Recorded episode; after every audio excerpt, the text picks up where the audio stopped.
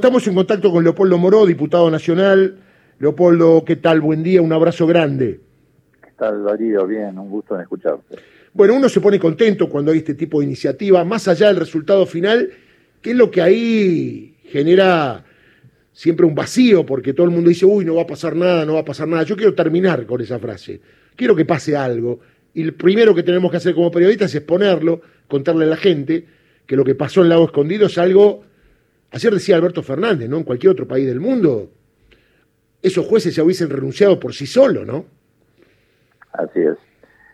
Bueno, esto hubiera ocurrido si tuvieran dignidad y apego a ciertas normas éticas que rigen el ejercicio de la magistratura, pero es obvio que no la tienen.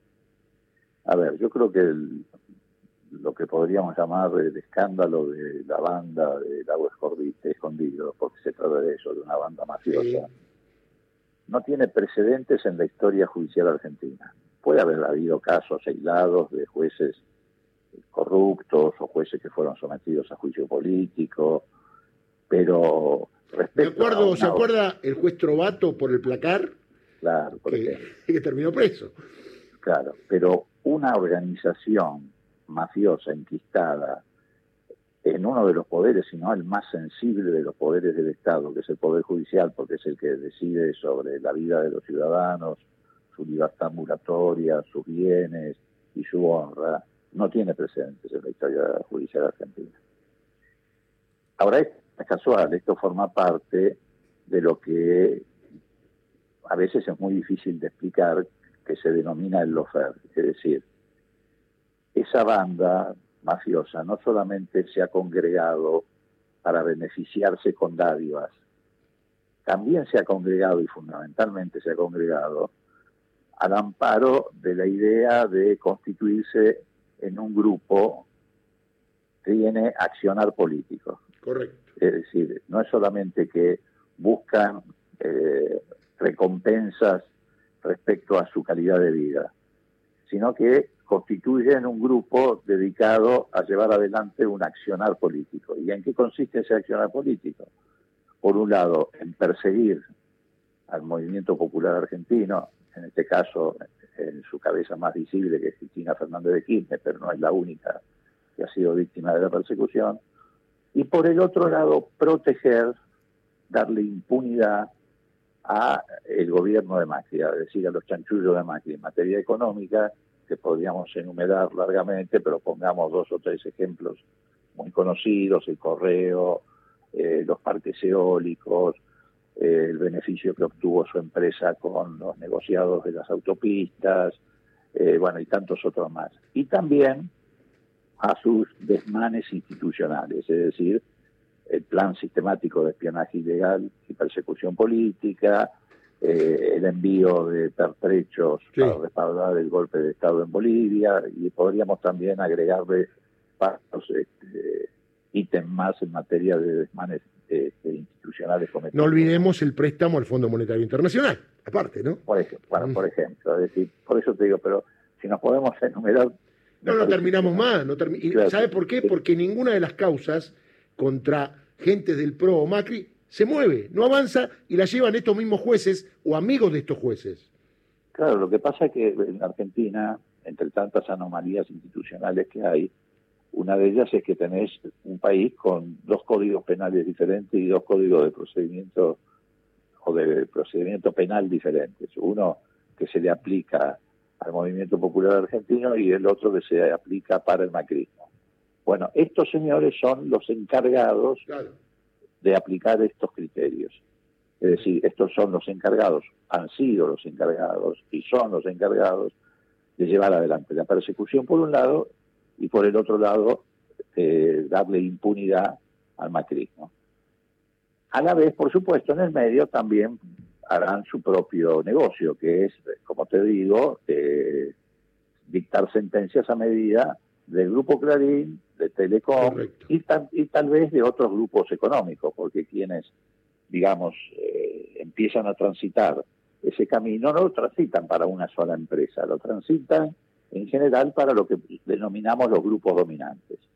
Por eso también favorecieron con sentencias al grupo Lewis.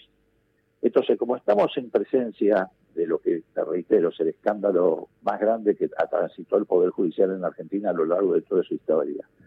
Y como esto tiene repercusiones muy fuertes en lo institucional, en lo político, yo creo que esto tiene que ser, eh, este tumor tiene que ser atacado desde distintos ángulos.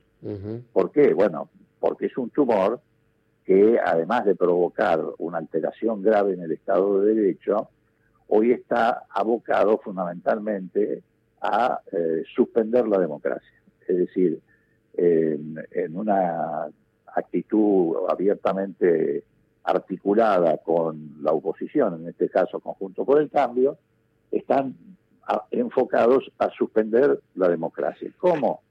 Bueno, paralizando sus, sus órganos, por ejemplo el de la Cámara de Diputados, bloqueando la Cámara de Diputados, eh, bloqueando el funcionamiento del Consejo de la Magistratura. ¿Por qué no quieren, ya que estamos hablando de esclarecer a la opinión pública, por qué no quiere este grupo que funcione el, Consejo de la Magistratura y por qué quiere cooptarlo.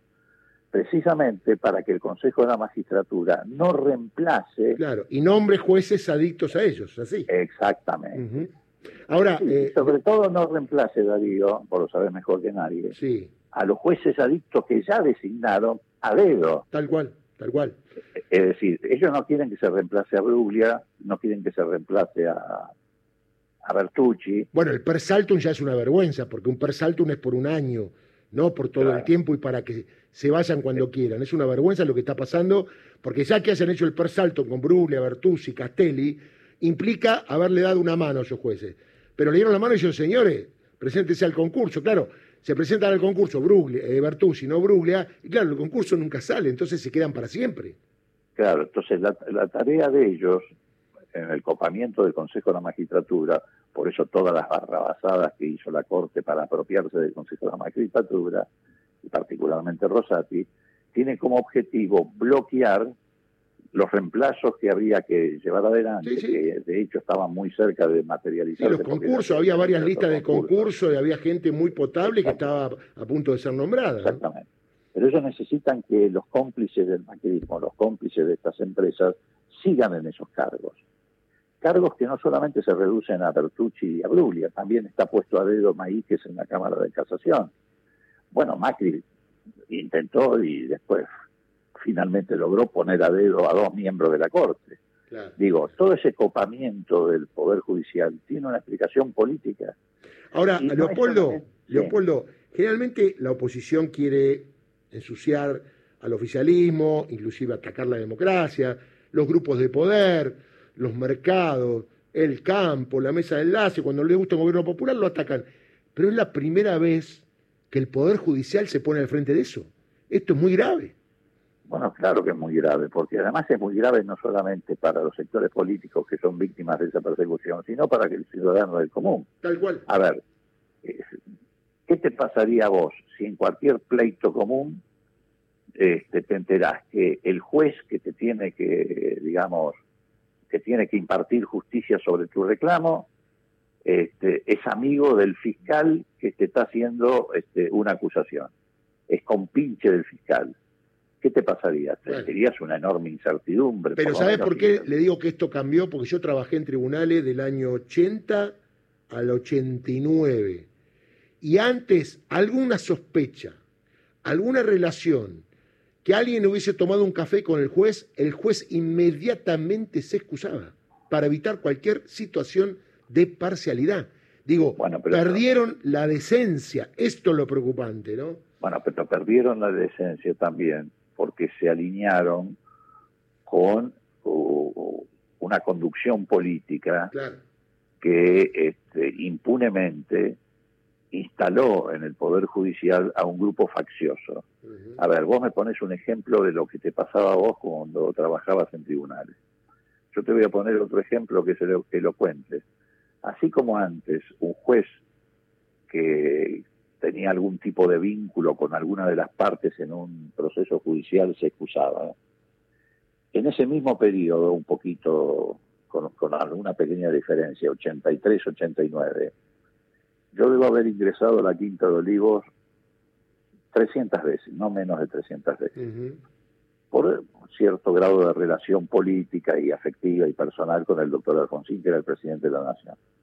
Vos recordarás que en aquella época los presidentes tenían seis años de mandato. Correcto. O sea que en seis años de mandato calculo a simple vista que ingresé 300 veces a la Quinta de Olivo.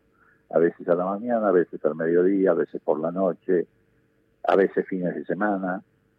Yo vivía cerca de allí. Eh, nunca, nunca, Darío, me crucé con un juez de la Nación. Correcto. Sí, así debe ser. Nadie iba a jugar al padre con Alfonsín nadie iba a jugar al fútbol del Poder Judicial. Entonces, digo, acá estamos en presencia de un sistema que ha sido corrompido deliberadamente. Por eso te digo que se trata de una organización mafiosa.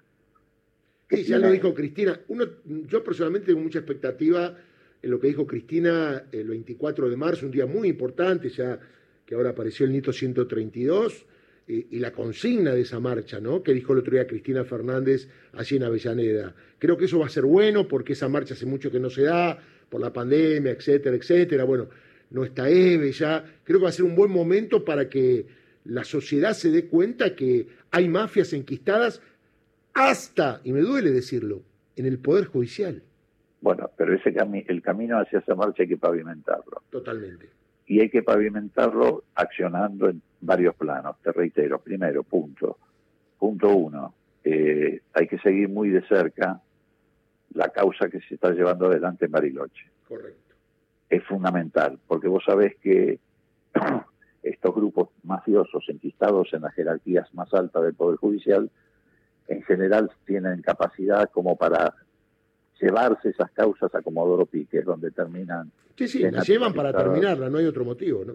Bueno, Exactamente. Bueno, entonces la causa del Bariloche hay que seguirla muy de cerca, porque es la causa penal la que, de la que pueden surgir y deben surgir sanciones penales porque se cometieron delitos gravísimos. Después tenés la otra instancia, que es lo que recién hablábamos, el Consejo de la Magistratura. Correcto.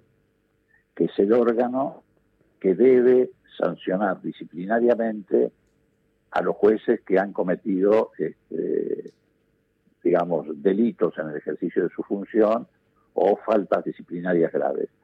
Bueno, allí es donde también hay que poner el ojo. Hay otra, otra instancia, que es la que estamos abriendo ahora nosotros en el Congreso Nacional con la propuesta de una comisión investigadora, bicameral, integrada por senadores y diputados. ¿Por qué?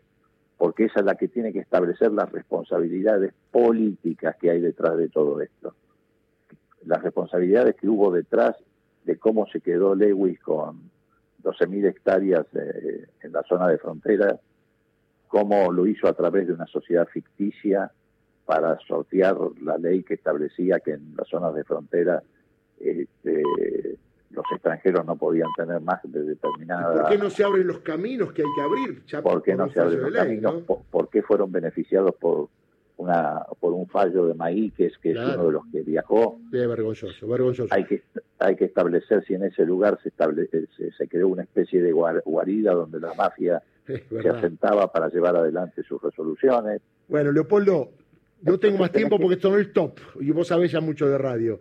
Así que bueno, eh, estamos atentos, vamos a seguir esto. Te quiero desear un muy buen fin de año, si no hablamos antes, y espero que estés bien de salud, porque nos preocupamos mucho hace un tiempito yo hablé mucho con tu hija, así que espero que estés bien. Un abrazo grande de corazón y que pases un muy buen fin de año y un militante 2023. Un abrazo grande. Gracias, Darío. Igual para vos y para los oyentes. Que les vaya muy bien. Ahí está. Leopoldo Moró, diputado nacional para el Frente de Todo. Dejó títulos importantes, las, los importantes.